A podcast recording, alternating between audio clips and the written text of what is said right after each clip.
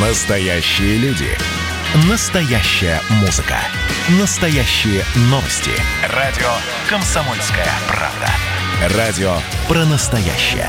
97,2 FM. эм. Национальный вопрос.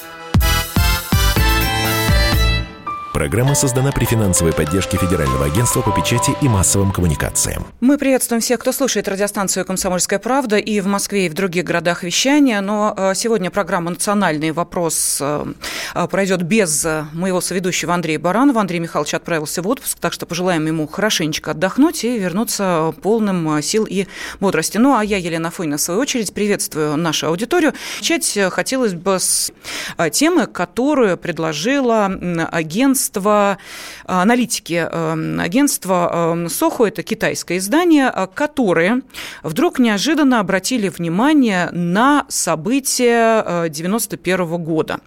И подумали, а вот интересно, давайте-ка мы проанализируем, а что в то время происходило. Вот и благодаря их аналитической оценке выяснилось, что, оказывается, Россия может претендовать на определенную территорию Украины Украины.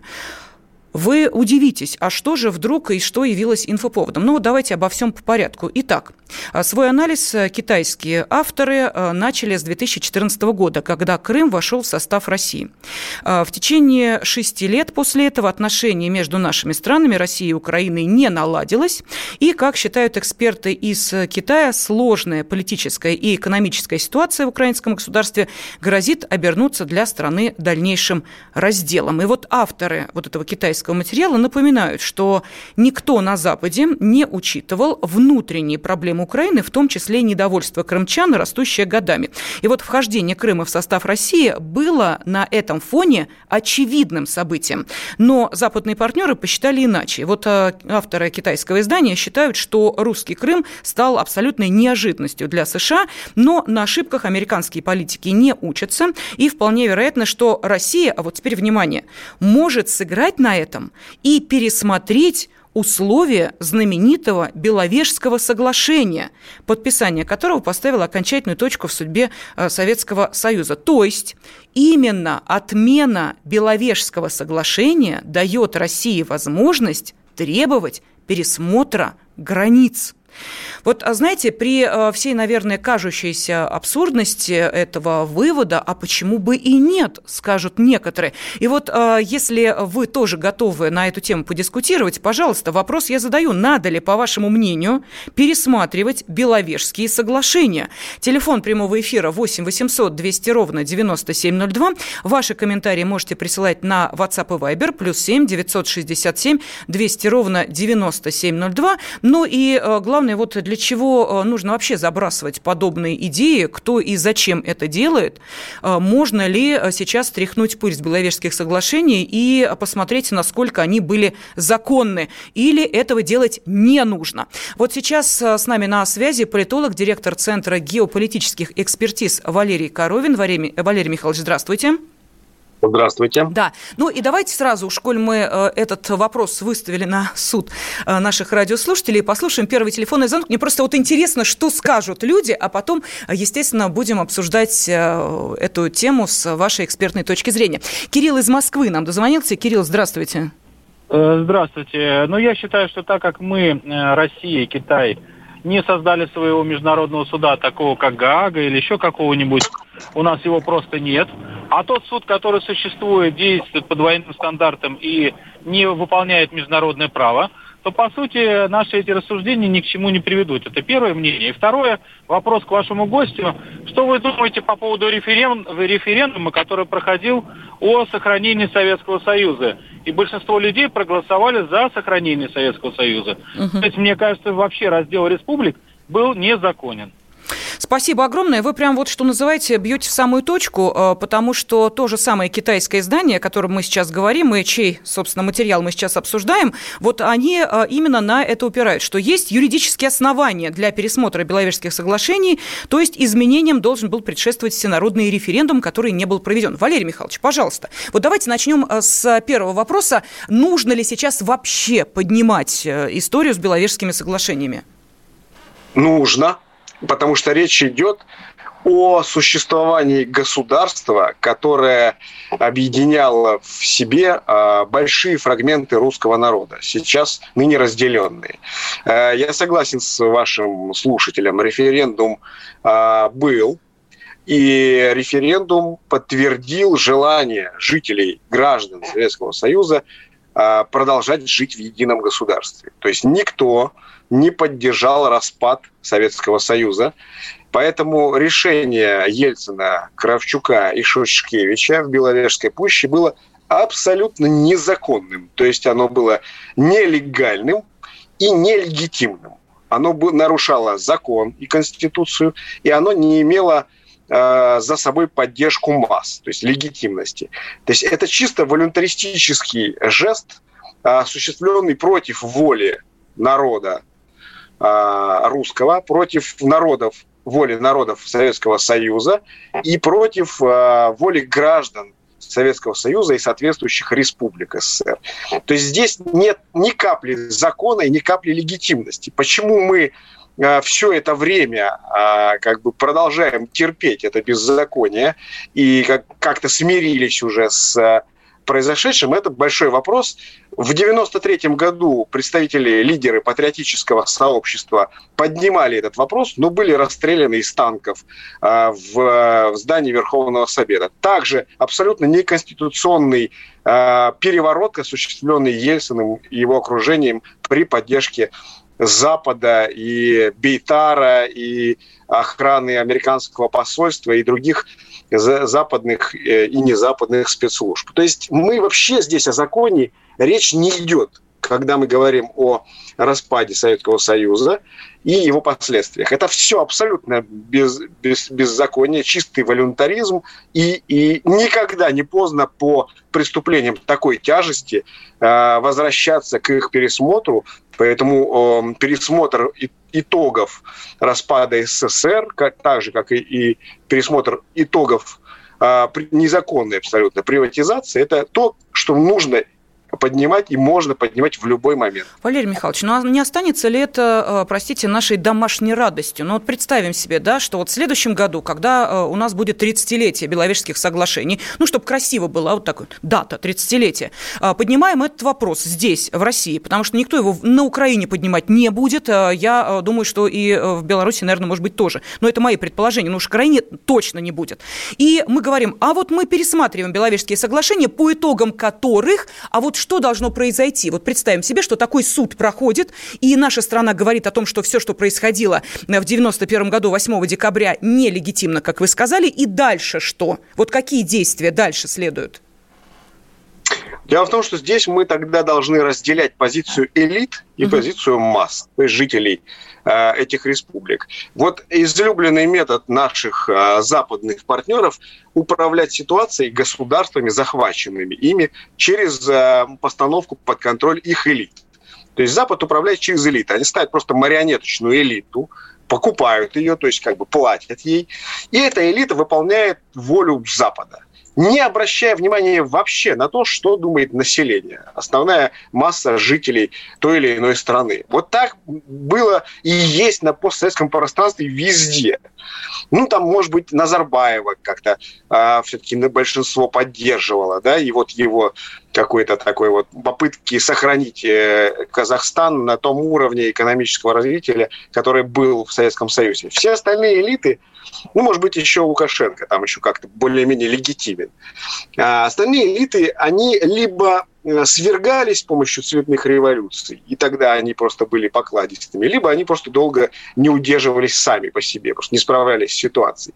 И если обратиться к народам, постсоветских государств. Если обратиться напрямую к населению, к массам, а это можно сделать через референдумы, вот тогда после принятия решения о незаконности Беловежских соглашений и последующего распада Советского Союза э, можно инициировать, способствовать, содействовать проведению референдумов в бывших союзных республиках, и тогда население этих республик выскажется насчет того, как они относятся к э, э, этому распаду, согласны ли они с отменой этого незаконного совершенно решения и готовы ли они начать процесс восстановления единого э, стратегического пространства. Преимущество наше заключается в том на сегодня, что мы, Россия, больше не навязывает никому марксистскую идеологию, вот не навязывает единую партию, какую-то такую авторитарную систему управления. То есть, конечно, постсоветское пространство сильно демократизировалось. Валерий Михайлович, давайте а... мы продолжим после небольшого перерыва. Политолог Валерий Коровин с нами на связи. Надо ли пересматривать Беловежские соглашения? Национальный вопрос.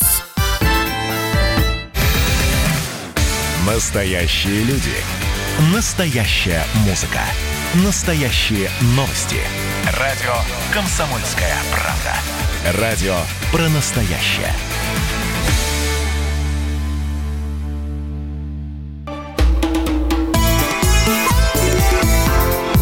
«Национальный вопрос»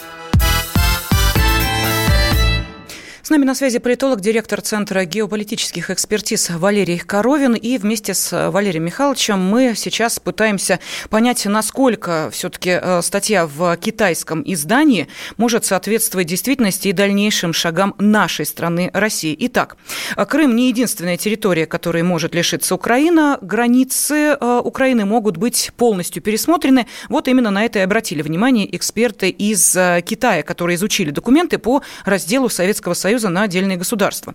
Итак, они пришли к выводу, что Россия может признать недействительными Беловежские соглашения. А, на это есть юридические основания.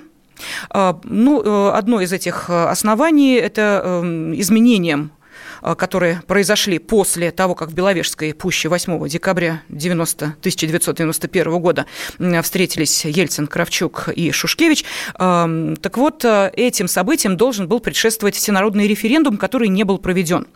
Э, Борис Ельцин грубо нарушил Конституцию Советского Союза, чем, собственно, и может воспользоваться Москва. Приводит мнение аналитиков китайское издание «Сохо». Россия может поставить под сомнение Беловежские соглашения и потребовать от Украины пересмотра государственных границ Ну, вопрос, почему только от Украины? Ну, ладно, а, давайте мы сейчас а, этот же вопрос а, выставим на всеобщее обсуждение. Надо ли пересматривать Беловежские соглашения? Как считаете вы? Пожалуйста, 8 800 200 ровно 9702, это телефон прямого эфира.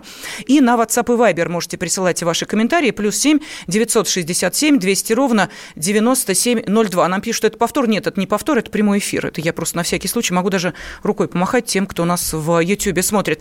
Итак, желание может быть хорошее хорошая идея воплощения утопичная, как говорят в народе, поезд уже ушел, и хвоста не видно уже бывшей республики. Ну, может быть, за исключением Белоруссии, за эти десятилетия стали самостоятельными, считает Александр. Константин пишет, никому, никому сейчас пересматривать эти соглашения в голову не придет. Эти ушедшие республики, Украина и Белоруссия абсолютно не стремятся объединяться. А, и а, переворота Ельциным не было, его все-таки избрал народ это эти трое просто не могли удержать убегающие республики. Вот еще такой комментарий.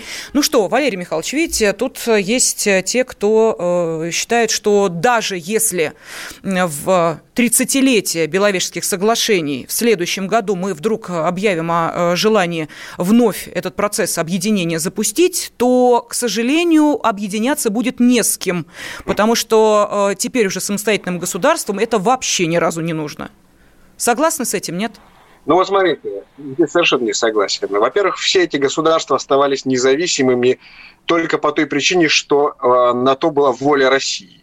Э, и хочу напомнить, что большинство из постсоветских государств после распада Советского Союза продолжало обращаться к Ельцину с различными предложениями об объединения, о создании единых вооруженных сил, о создании единой экономики, единой валютной зоны и так далее. Это Россия все отвергала, и Россия категорически отметала любые интеграционные модели э, за исключением союзного государства с Белоруссией, которое на самом деле осталось номинальным, оставалось таковым, пока был Ельцин, а потом уже по инерции и Перепутина осталось номинальным. Что касается независимости этих государств, вот независимость государства, его подлинный суверенитет, не номинальный, а подлинный, определяется возможностью обеспечить свою безопасность.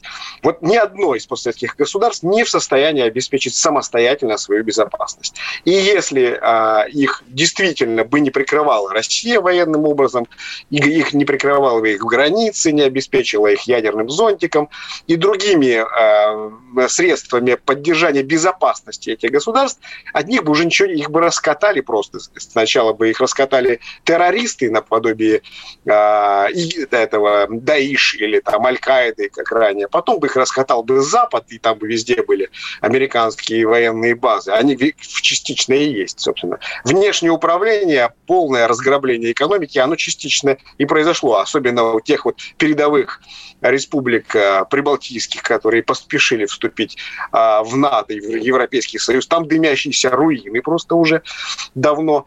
И вообще никакой, никакая из республик не способна противостоять, например, такой угрозе, как Даиш. Посмотрите на Сирию. Это многотысячелетняя государственность. Это, ну, как бы глубокая культура, и э, государство там существовало еще там до того, как была э, Россия, русская государственность э, централизованная сложилась да, а сирийская государственность уже была.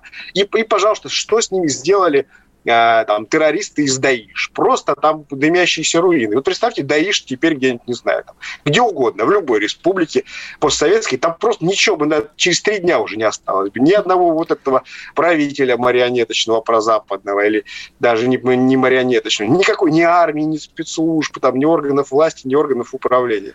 Вот ну, Валерий Сирия... Мне кажется, что вы несколько, а, знаете, сейчас а, обижаете руководителей этих самых независимых государств.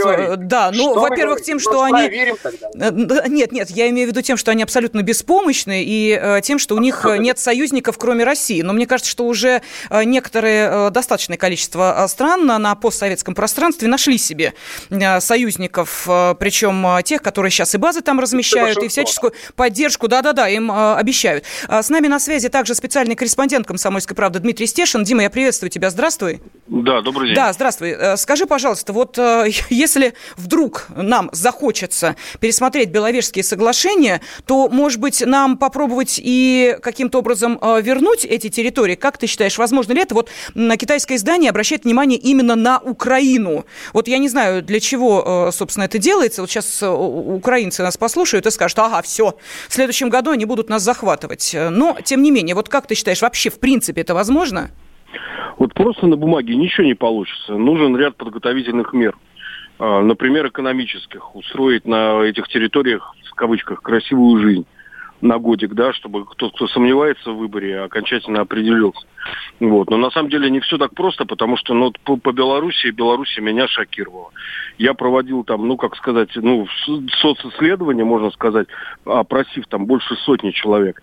Особенно меня волновало их э, отношение к России и возможность жить одной страной от Бреста до Владивостока.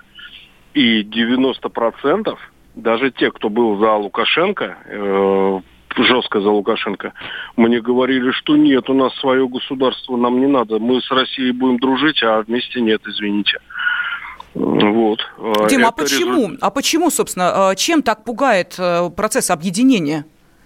Ну, вы жили э, половину сознательной жизни, допустим, тот, кто родился в 90-м году, ты прожил в независимом государстве.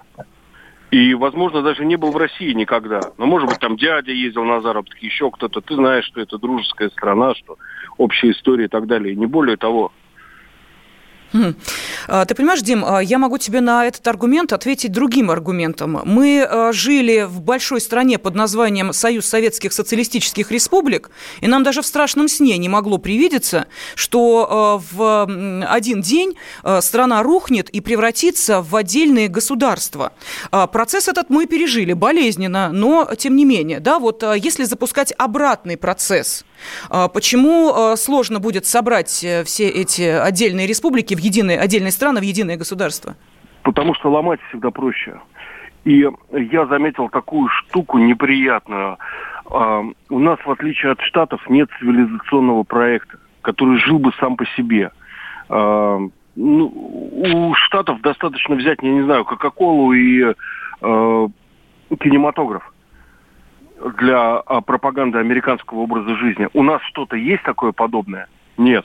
Я был в шоке, когда мне, значит, а, бабушка э, в глухой белорусской деревне, видевшая и помнившая, как немцы входили в 41-м к ним в деревню, я ее спросил, ну, хотите жить вместе с Россией?